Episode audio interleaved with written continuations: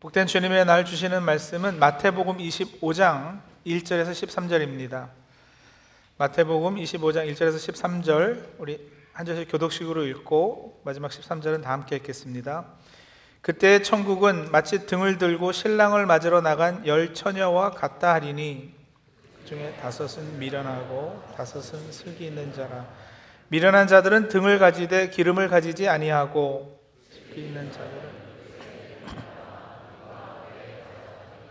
신랑이 더디오므로 다 졸며 잘새 밤중에 소리가 나되 보라 신랑이로다 맞으러 나오라 하매 이에 그 처녀들이 다 일어나 등을 준비할세 일어난 자들이 슬기는 자들에게 이르되 슬기는 자들이 대답하여 이르되 우리와 너희가 쓰기에 다 부족할까 하노니 차라리 파는 자들에게 가서 너의 쓸 것을 사라 하니 그들이 사러 간 사이에 신랑이 오므로 준비하였던 자들은 함께 혼인잔치에 들어가고 문은 닫힌지라. 그 후에 남은 처녀들이 와서 이르되 주여 주여 우리에게 열어주소서. 대답하여 이르되 진실로 너희에게 이르노니 내가 너희를 알지 못하노라 하였느니라. 같이 읽습니다. 그런즉 깨어 있으라 너희는 그 날과 그 때를 알지 못하느니라. 아멘. 성경 우리 특히 잠언서에 보시면 슬기로움과 미련함에 대하여 여러 가르침을 주고 있습니다. 잠언서 십사 장 삼 절 보시면 미련한 자는 교만하여 입으로 매를 자청하고 지혜로운 자의 입술은 자기를 보존하느니라 하셨습니다. 말 한마디로 천냥빛도 갖는다는 속담과 같은 말이죠. 잠언서 십사 장 이십사 절이요 지혜로운 자의 재물은 그의 면류관이요 미련한 자의 소유는 다만 미련한 것이니라. 십칠 장 십이 절 차라리 새끼 빼앗긴 암곰을 만날지언정 미련한 일을 행하는 미련한 자를 만나지 말 것이니라. 이 잠언서 가끔 이렇게 읽다 보면 무릎을 탁 치게 되는 아주 멋있는 그런 표현도 참 많습니다. 십칠 장 십 절이요 한마디 말로 총명한 자에게 충고하는 것이 매 백 대로 미련한 자를 때리는 것보다 더욱 깊이 박히느니라. 구 장 팔 절 거만한 자를 책망하지 말라 그가 너를 미워할까 두려우니라. 지혜 있는 자를 책망하라 그가 너를 사랑하리라. 그래서 저는 어떤 사람은 아예 혼내지도 않는 겁니다. 십칠 장 이십오 절 미련한 아들은 그 아비의 근심이 되고 그 어미의 고통이 되느니라. 또 제가 제일 좋아하는 잠언 구절 중에 하나 십칠 장 이십팔 절입니다. 미련한 자라도 잠잠하면 지혜로운 자로 여겨지고 그의 입술을 닫으면 슬기로운 자로 여겨지느니라. 제가 과묵한 이유가 다 있습니다. 가만히 있으면 중간이라도 가잖아요. 자, 이런 잠언서 여러 구절들에서의 가르침과 마찬가지로 오늘 우리가 읽은 비유에서도 슬기로움과 미련함이 이렇게 대조되고 있습니다.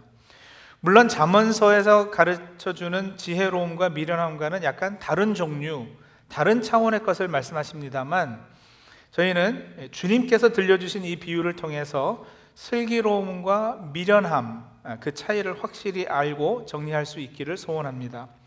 소위 열처녀 비유라고 이름 붙은 오늘 이 비유는 그 내용을 이해하기 위해서 당시 유대인의 결혼 풍습을 먼저 이렇게 간단히라도 알고 있으면 좋을 것 같습니다. 알려지기로는 당시 유대인들은 결혼식을 두 번 했다고 합니다. 결혼 잔치를 두 번 한다고 보는 것이 더 옳겠습니다. 한 번은 신부집에서 하고 또 한 번은 신랑집에서 합니다. 신부집에서 하는 것이 이제 일종의 약혼식입니다.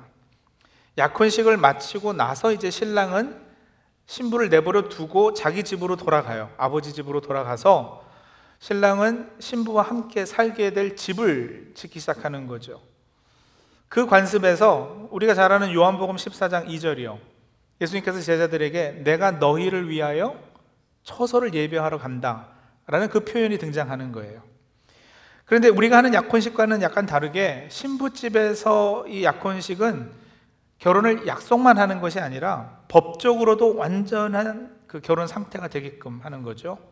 그래서 신랑이 신혼집을 마련하러 떠나 있는 때에도 신부는 신랑이 마치 곁에 있는 것처럼 결혼한 상태이기도 하고요. 그렇게 이제 기다리면서, 인내하면서 신랑이 오기를 기다립니다. 신랑이 잠시 떠나서 있어 실제로는 없음에도 이미 결혼한 상태이니까 결혼한 아내의 신분과 모습으로 살아야 하고, 또 신랑을 기다림은 설렘과 신혼의 부푼 꿈으로 가득한 것이어야 하는 것입니다. 이들은 그러니까 이미 결혼했지만 아직 결혼 생활을 제대로 시작하지는 않은 상태인 거예요.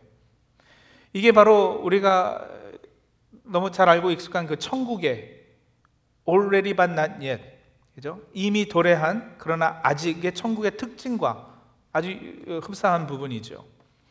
그러다가 신랑이 집을 다 완성하면 다시 이제 신부를 데리러 가는 거예요. 그리고 데리고 와서는 신랑 집에서 큰 잔치를 벌이게 되죠. 여러분, 바로 그 모티프가 신랑 대신 예수께서 부활 승천하시고 우리를 위해 거처를 예비하시다가 언젠가 신부된 교회, 우리를 데리러 다시 오실 것임을 이렇게 잘 비유해 주고 있는 부분입니다. 그래서 예수님은 이 결혼식 비유를 사용하셔서 그 재림 그리고 종말론적인 삶을 사는 것에 대한 교훈을 주셨는데, 오늘 비유가 바로 그러합니다. 오늘 본문에는 신부가 아니라 신부의 친구들, 잔치의 들러리들이 사실은 주인공이고요. 근데 모든 비유가 다 같은 일관성을 가져야 하는 것은 아니니까 이 비유에서 뭐 어떤 분들은 교회가 신부입니까? 아니면 교회가 들러리입니까? 이런 질문을 하는데 그건 중요한 것이 아니고요. 비유의 초점은 친구들 그 열처녀 중에서 다섯은 혼인잔치에 참여하게 되고 나머지 다섯은 참여하지 못한다는 것에 있어요. 마지막 순간에 갈리는 거죠. 그리고 혼인잔치에 참여하는 다섯 처녀와 그러지 못한 다섯 처녀를 구분하는 것은 무엇이냐? 슬기로움과 미련함입니다. 그래서 자, 과연 슬기로운 다섯 처녀의 슬기로움은 무엇이냐? 그리고 미련한 다섯 처녀의 미련함의 내용은 과연 또 무엇일까? 이제 이걸 오늘 우리가 살펴보는 겁니다. 늘 그러하듯이 문맥을 먼저 살펴보면은요, 오늘 우리가 본 이 비유 바로 다음에 이어서 나오는 비유가 그 유명한 달란트 비유예요. 그리고 이미 제가 그거 가지고는 설교를 했습니다. 그때 말씀드렸지만 마태복음 이십오 장은 마태복음 이십사 장에 예수님께서 제자들에게 들려주신 이 재림 그리고 종말에 관한 가르침을 더 자세히 설명하고 적용하는 부분에 해당하거든요. 이십사 장의 이, 이 종말에 관한 이야기가 어떻게 시작이 되느냐면 이십사 장 삼 절에 보면 제자들이 와서 묻는 거예요. 우리에게 이르소서 어느 때에 이런 일이 있겠사오며 또 주의 임하심과 세상 끝에는 무슨 징조가 있사오리까. 물론 제자들이 질문한 이 질문은 예루살렘 성전이 무너지는 때, 그리고 또 이스라엘이 결국은 로마의 지배에서 벗어나서 회복하게 되는 때, 이걸 이제 의미한 것입니다만, 예수님은 그 질문에 답하면서 종말의 주제를 가지고 자신의 재림과 연결해서 이십사 장에 이어 이십오 장까지 이렇게 긴 교훈을 주신 거예요. 특히 이 열처녀 비유와 관련해서는, 자, 오늘 열처녀 비유가 나오는 그 바로 전 단락, 이십사 장 후반부죠. 그 중에서 삼십육 절을 한번 보실까요? 이십사 장 삼십육 절. 그러나 그날과 그때는 아무도 모르나니 하늘의 천사들도 아들도 모르고 오직 아버지만 아시느니라 그러셨어요. 그날과 그때는 아무도 모른다. 자, 그러니 어떻게 해야 될까요? 언제 오실지 모르니까 어떻게 해야 되겠습니까?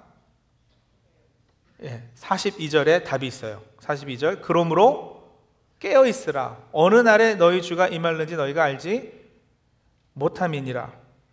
그러니까 이십사 장 사십 절에 보시면 그, 그 얘기 나오잖아요. 두 사람이 밭에 일하고 있다가, 그죠? 똑같이 일하는 중이에요. 그러니까 일하는 것 보고는 일단 잘 몰라요. 근데 그 중에 한 사람은 데려감을 당하고 한 사람은 버려둠을 당하고. 그렇죠? 사십일 절도 같은 상황이에요. 두 여자가 맷돌질을 하고 있는데 똑같이 맷돌질을 하고 있는 거예요. 그러나 한 사람은 데려가고 한 사람은 버려둠을 당할 것이다. 그러니 어떻게 하라? 깨어 있어라 이거잖아요. 그렇죠? 사십사 절도 보세요. 이십사 장 사십사 절. 이러므로 너희도 준비하고 있으라. 생각하지 않은 때에 인자가 오리라. 계속해서 같은 결론이 반복이 되죠. 언제 오실지 모른다. 그러니 깨어 있어라. 준비하고 있어라. 어떤 분은 이 깨어 준비하고 있는 그 상태를 신실한 기다림이라고 표현하셨어요. Faithful waiting. 멋있는 표현 아니에요? 신실한 기다림. 그게 이제 우리들에게 요구되고 있는 것이죠. 자, 그런 결론이 반복해서 이렇게 나고 있다가 이어서 등장하는 열처녀 비유, 그거의 결론은 또 뭐냐? 똑같아요. 그렇죠? 이십사 장 후반부에서 이미 내려, 내신 그, 그 결론, 이 메시지의 핵심, 그것을 다시 한번 강조하느라 열처녀 비유가 등장했으니까 결론이 같을 수밖에요. 이십오 장 십삼 절 열처녀 비유의 마지막 구절이에요. 결론이 뭐라 그랬어요? 그런즉 깨어 있어라. 예, 너희는 그날과 그때를 알지 못하느니라. 자, 그러니까 여러분 보세요. 비유에 등장하는 이 다섯 처녀의 슬기로움과 또 다섯 처녀의 미련함은 일단 주님의 재림 날짜와 때를 아는 지식과는 상관이 없습니다. 슬기로운 다섯 처녀도 신랑이 언제 오는지 알지 못했고요. 미련한 다섯 처녀도 신랑이 언제 오는지 알지 못했어요. 재림의 날과 때를 아는 지식이 슬기로움이 아니에요. 그 날짜와 시간을 모르고 있는 것이 미련함이 아니에요. 둘 다 다 모르고 있기 때문에 어떻게 써지되느냐? 모르고 있기에 항상 깨어서 준비하는 것이 슬기로움이고요. 그것을 모르기에 아이 뭐 언제 오실지도 모르는데 뭐 기다려도 뭐 안 오시네, 안 오실려는가 보다 하고 게을러지고 깨어 준비하지 못하는 것이 뭘까요? 그게 이제 미련함이죠. 네. 자, 이게 답이에요. 비유를 통해서 강조하시고자 하셨던 메시지는 이거예요. 예수님의 재림을 깨어 준비하자. 재림이 늦다고 더디다고 게을러지지 말아라. 네, 그거예요. 그럼 뭐 비유 결론까지 다 났으니까 사실 설교 마무리는 여기서 해도 괜찮을 것 같긴 합니다. 그런데 이제 비유 내용을 자세히 보다가 이게 궁금해하시고 또 오해하시는 분들이 좀 계셔서 몇 가지 말씀을 드리면, 어, 예를 들어서 이런 거예요. 깨어 있어라, 이게 결론이고 깨어 준비하는 것이 슬기로움이라 제가 말씀을 드렸는데, 그러면 여러분 미련한 다섯 처녀는 몰라도 슬기로운 다섯 처녀는 깨어 있어야 되잖아요. 그죠? 근데 오늘 오 절 말씀 돌아가서 한번 보세요. 오 절. 이십오 장 오 절. 신랑이 더디 오미로 더, 더디 오므로 다 어떻게 해요? 다 졸며 잘세 그랬어요. 다 졸며 잘세. 그러니까 누구도 잤다는 거예요. 슬기로운 다섯 처녀도 졸며 잤어요. 그래서 육 절에 밤중에 소리가 나되 보라 신랑이로다 맞으러 나오라 하매 그 소리를 듣고 그 소리를 듣고 슬기로운 다섯 처녀도 자다가 깨어서 일어난 거거든요. 그래서 비유의 일관성을 찾으려는 사람들, 즉 비유의 작은 부분까지 다 이렇게 알레고릭하게 무엇과 연결해서 이해하려는 사람들은 여기서 걸리고 말아요. 아니 슬기로운 처녀들도 자고 있었네? 어? 슬기로움은 깨어있음이라고 그랬는데 왜 잤지? 이게 도무지 이해가 안 되는 거죠. 그러나 여러분 이게 좀 큼직큼직하게 보셔야지 돼요. 비유로 말씀하신 그 의도를 밝혀야지 비유의 잡은 부분까지 어떤 상징을 찾아내려 하면은 비유의 참뜻을 놓치는 경우가 간혹 있습니다. 예를 들어서 여러분 사십, 이십사 장 다시 돌아가 보면 조금 전에 보았잖아요. 사십 절에서 사십이 절이요. 두 사람이 밭에서 일하다가 한 사람은 데려가고 한 사람은 버려두고, 그 장면이요. 두 여자가 맷돌질하다가 한 사람은 데려가고 한 사람은 버려둠을 당해요. 어떤 분은 이게 이제 휴거 근거 근거로 휴거 교리 근거 구절로 이렇게 이해하는 분들도 계시는데 절대 그렇진 않습니다. 네. 왜 그렇지 않은지 궁금하면 거실반 들어오시면 돼요. 제가 종말론 강의 때 다 말씀드리거든요. 자, 근데 어쨌든 같이 일하다가 한 사람은 데려가고 한 사람은 버려지게 되고, 그래서 결론이 뭐냐? 사십이 절이 그러므로 깨어 있어라 였단 말이에요. 그럼 여러분 두 사람이 밭에서 둘 다 다 자고 있었어요? 아니면 한 사람은 자고 한 사람은 일하고 있었어요? 두 여자가 맷돌질을 같이 하고 있었다고 그랬잖아요. 한 사람이 자고 있고 한 사람은 깨어서 맷돌질하고 있고 이게 아니었잖아요. 그러니까 여기서 깨어있다라는 표현이 밤에 잠을 자냐 안 자냐 그 차원으로만 사용되는 것이 아니다라는 거예요. 깨어있으라는 것은 문자적으로 밤에도 자지 말라는 것이 아니라 어떤 삶의 가치와 기준을 가지고 사는가 하는 거죠. 미련한 다섯 처녀, 슬기로운 다섯 처녀가 일단 겉으로 봐서는 구분이 되지 않습니다. 다 같이 등을 가지고 있었어요. 다 같이 신랑을 기다리고 있었어요. 마치 밭에서 일하는 두 사람이 겉으로 봐서 구별이 안 되는 것과 마찬가지죠. 그러나 슬기로운 다섯 처녀는 등과 함께 따로 그릇에 기름을 담아 준비하고 있었기 때문에 낮에 일하고 오실 때든 혹은 그냥 문자적으로 밤에 자고 있을 때든 이미 준비가 되어 있었기 때문에 어느 때 오셔도 괜찮았단 말이에요. 근데 미련한 다섯 처녀는 등만 가지고 기름을 따로 준비하지 않았어요. 다시 말하면 영적으로 잠을 자고 있었어요. 또 여기서 준비한 기름, 준비되지 않은 기름이 기름이 상징하는 건 또 뭐냐? 이런 질문하시는 분도 계시죠. 그래서 어떤 분은 여기서 기름은 성령이다, 성령 충만이다, 또 다른 분들은 아니 뭐 선한 행위이다, 여러 주장들을 하시는데 그렇게 뭐 해석해도 틀리지는 않겠지만 조금 더 넓게 종말론적인 삶을 사는 것, 산상수훈을 비롯한 마태복음 전체에서 가르쳐 주신 천국을 이 땅에서 누리며 사는 것을 의미로 보는 것이 맞을 것 같습니다. 그래서 여기 기름이 상징하는 것은 오히려 마태복음 칠 장에 반석 위에 집 지은 지혜로운 자, 모래 위에 집 지은 어리석은 자 비유와 연결해서 이해하는 것이 더 옳아요. 그 비유에서 지혜로운 자의 슬기로움, 어리석은 자의 미련함은 무엇이었느냐면, 이것도 얼마 전에 설교했는데 기억하시죠? 나의 이 말을 듣고 말씀하신 그대로 행한 사람하고요, 나의 이 말을 듣고도 자기 뜻대로, 자기 마음대로 행한 사람, 그, 그 차이였거든요. 그죠?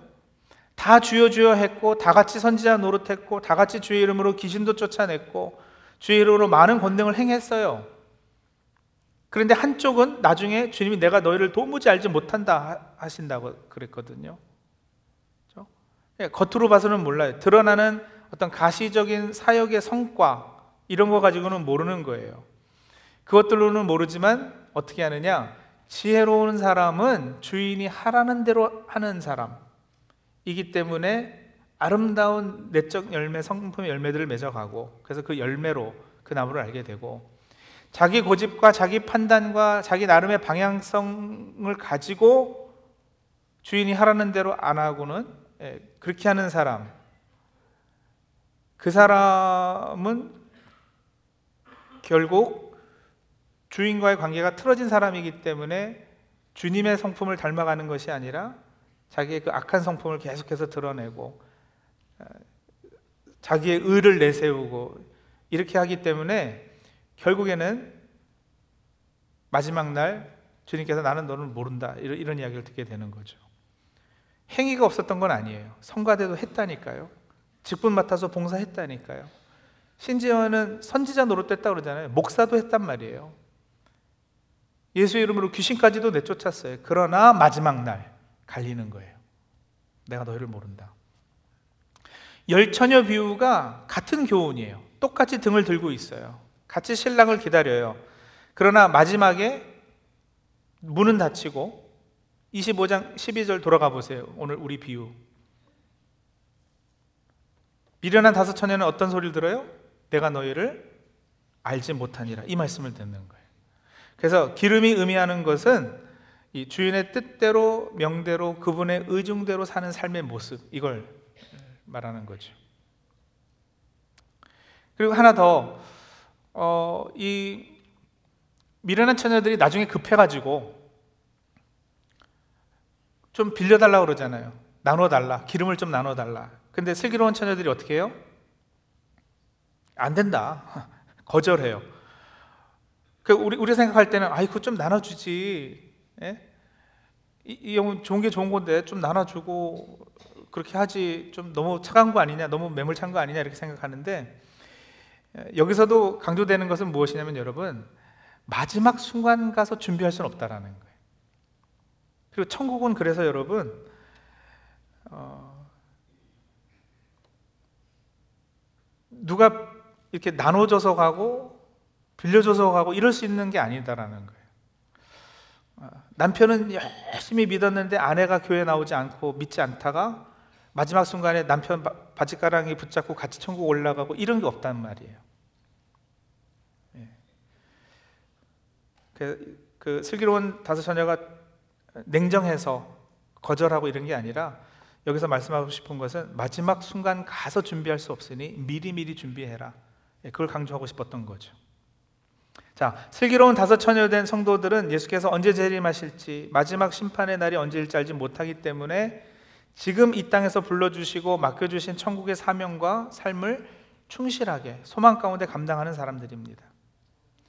주님의 재림을 기다리는 올바른 모습은 뭐 이천이십사 년 몇 월 며칠 몇 시에 주님 오시니까 집 팔고 차 팔고 흰 옷 입고 어디 산속에 들어가서 이십사 시간 찬양하고 기도하는 거 이런 게 아닌 거예요.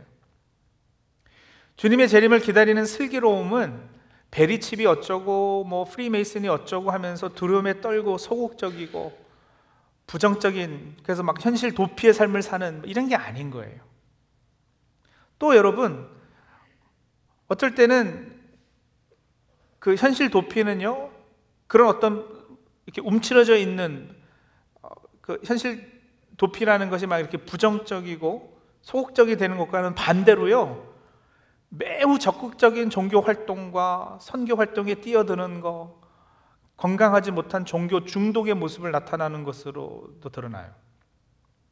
그러니까 아주 막 움츠러들어 있거나 어떤 분은요 현실을, 현실 도피를 어, 교회 생활을 막 지나치게 도가 넘치게 하는 것으로 그렇죠? 가정도 팽개치고 뭐 돌보지도 않고 선교하러 다니고 이런 모습으로도 나타난단 말이죠. 그러니까 극단적인 거예요.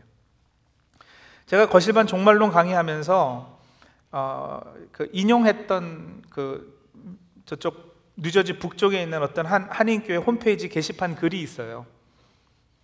그 거실반 하신 분들은 다 그때 보셨을 텐데 다시 한번 제가 읽어드릴게요. 제목이요.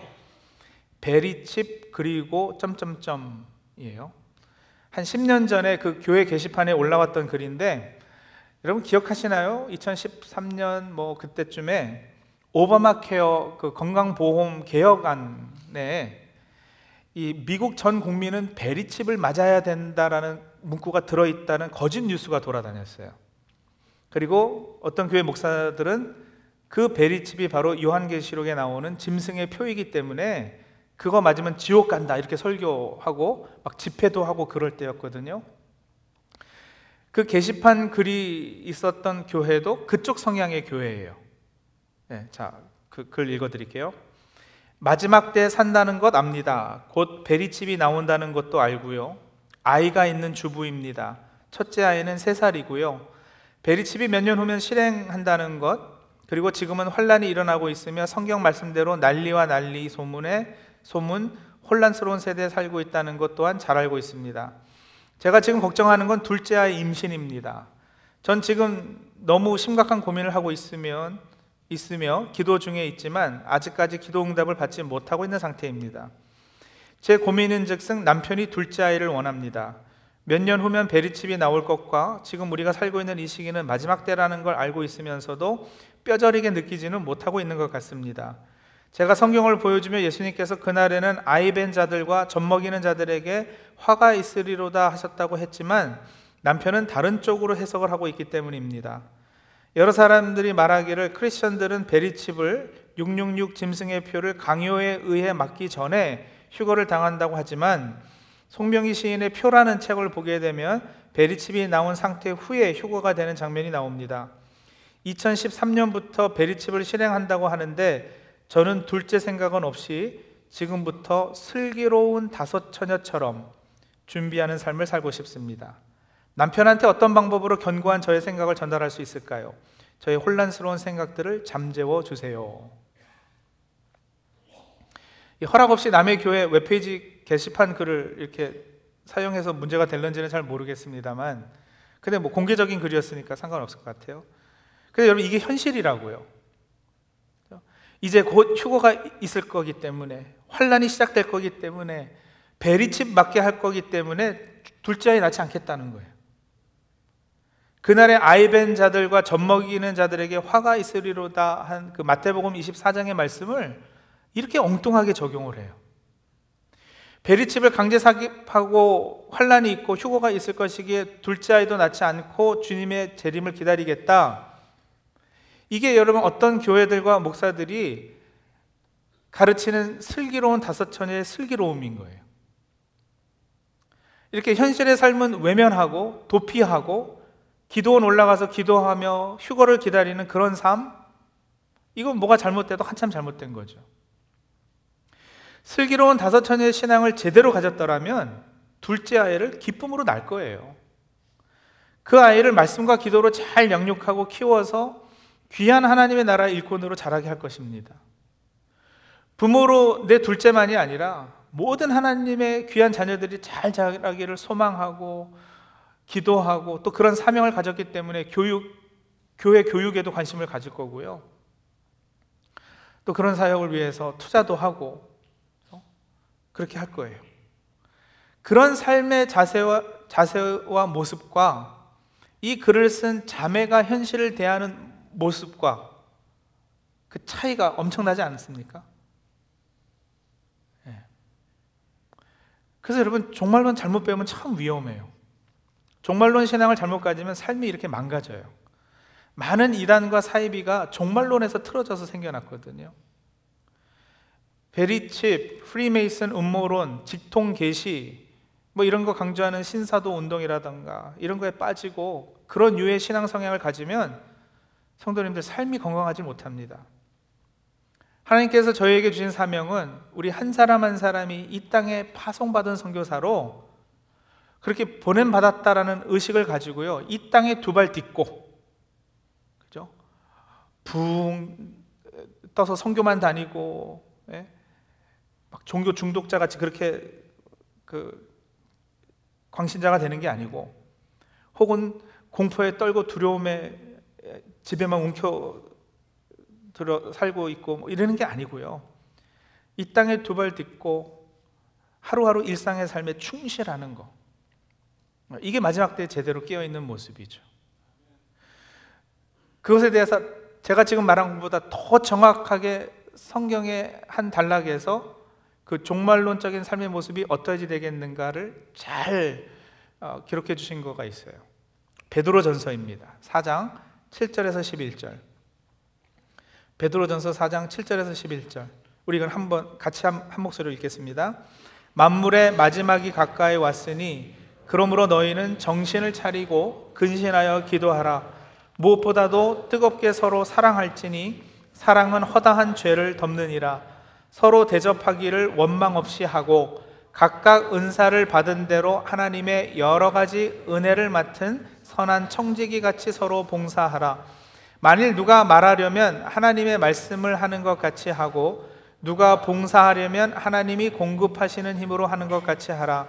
이는 범사의 예수 그리스도로 말미암아 하나님이 영광을 받으시게 하려 함이니 그에게 영광과 권능이 세세에 무궁하도록 있느니라. 아멘. 예, 이게 뭐예요? 만물의 마지막이 가까이 왔으니로 시작하잖아요, 이 단락이. 그러니까 종말론적의 삶의 내용이 어떠해야 되겠는가 가르쳐주는 구절이에요. 근데 여러분 이 마지막 때 그래서 어떻게 하라고요? 정신 차리고 근신하여 기도하라고 그러잖아요. 정신 차리고 근신하여 기도하는 깨어있는 모습이 어떠해야 된다고요? 무엇보다 뜨겁게 서로 사랑하는 것, 서로 대접하기를 원망 없이 하는 것, 은사받은 대로 선한 청지기 같이 서로 봉사하는 것, 말을 할 때 하나님의 말씀을 하는 것 같이 하고, 봉사하려면 하나님이 공급하시는 힘으로 하는 것 같이 하는 거. 여기에 뭐 여러분 종말이 각, 닥, 각, 닥쳐왔으니까 비상식량을 준비하거라, 뭐 큰 물통을 준비해놔라, 어느 지역 어느 산골 거기만 안전하니까 그곳으로 다 피난 가야지 된다, 이런 말씀이 어디 있어요? 여기 어디에 막 이렇게 공포를 조장하고 이런, 이런 거 어디 있느냐고요. 여러분, 여기서 말씀하시는 이 종말론적인 삶의 모습, 종말을 사는 신도의 삶의 자세, 여기서 보여주고 있는 것이 결국 뭔지 아세요? 기도하고, 뜨겁게 사랑하고, 대접하고, 예? 말할 때 함부로 막 상처 주는 이런 말 하지 말고 하나님의 말씀하는 것 같이 하고, 봉사할 때도 자기 의 드러내고 자기가 얼마나 잘났는지 보여주려고 하지 말고 하나님이 공급해 주시는 힘으로 봉사하고. 이게 무슨 모습이냐? 이게 천국의 모습이에요. 이게 하나님이 통치하시는 사람에게 이루어지는 천국이에요. 그 천국을 지금 사셔야지 됩니다.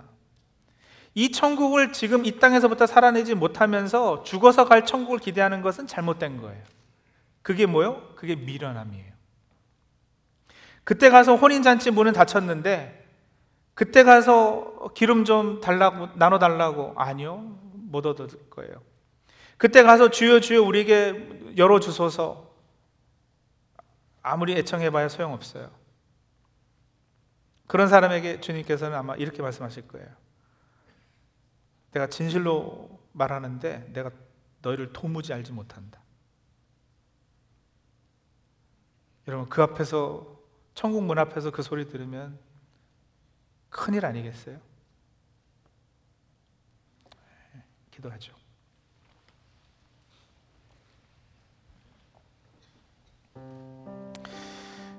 재림을 대하면서 두 가지 잘못된 자세가 있어요, 우리 신앙인들이.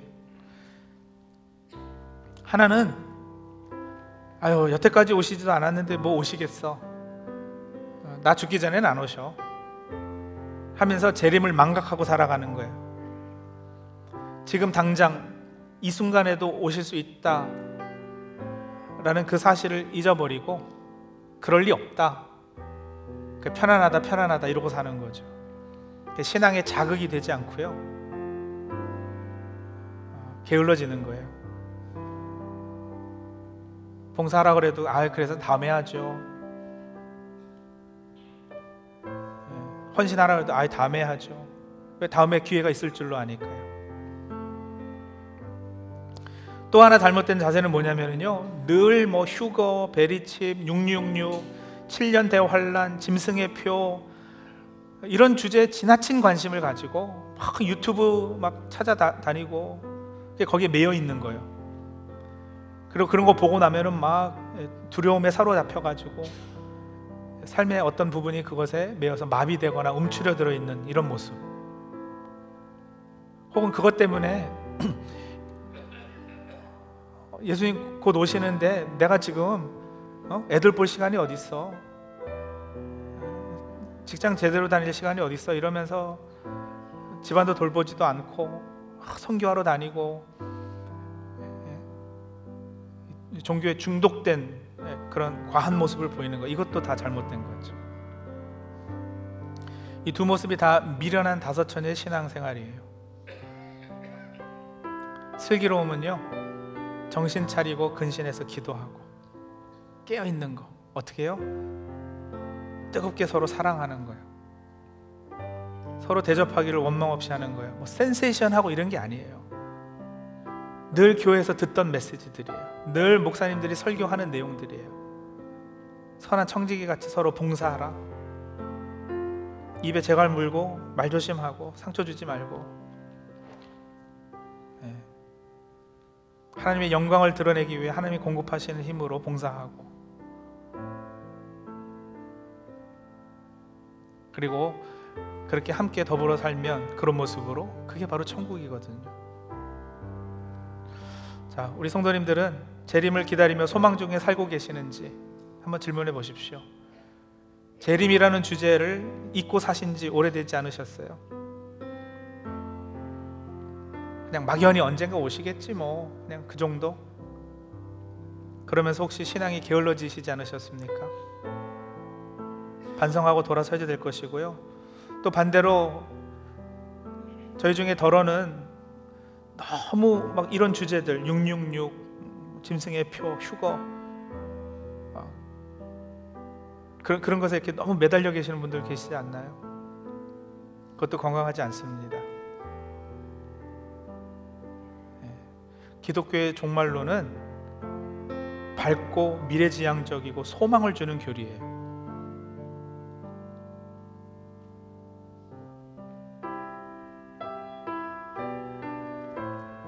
자, 오늘 이 말씀을 듣고 반성하고 회개하고 내려놔야 될 것들이 있으면 예, 기도하는 가운데 그러시고요. 어, 또 간구하며 하나님 앞에 기도할 것은 어, 예, 하나님 재림을 소망 중에 기대하며 어, 깨어있게 하, 하옵소서. 이 땅에서부터 말씀하신 천국 누리며 살게 도와주옵소서. 예, 그렇게 기도하도록 하죠. 예, 잠시 기도하며 하나님 앞에 나가겠습니다.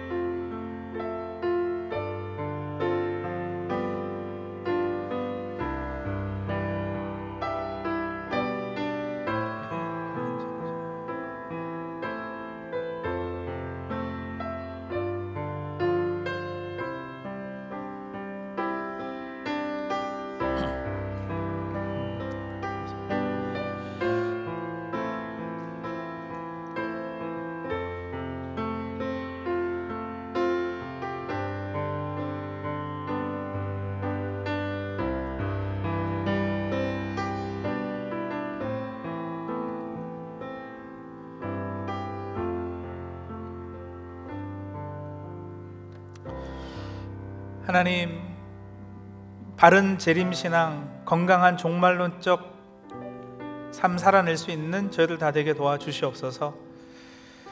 주님, 약속하신 재림을 망각하고 그 약속 이루어지지 않을 거라고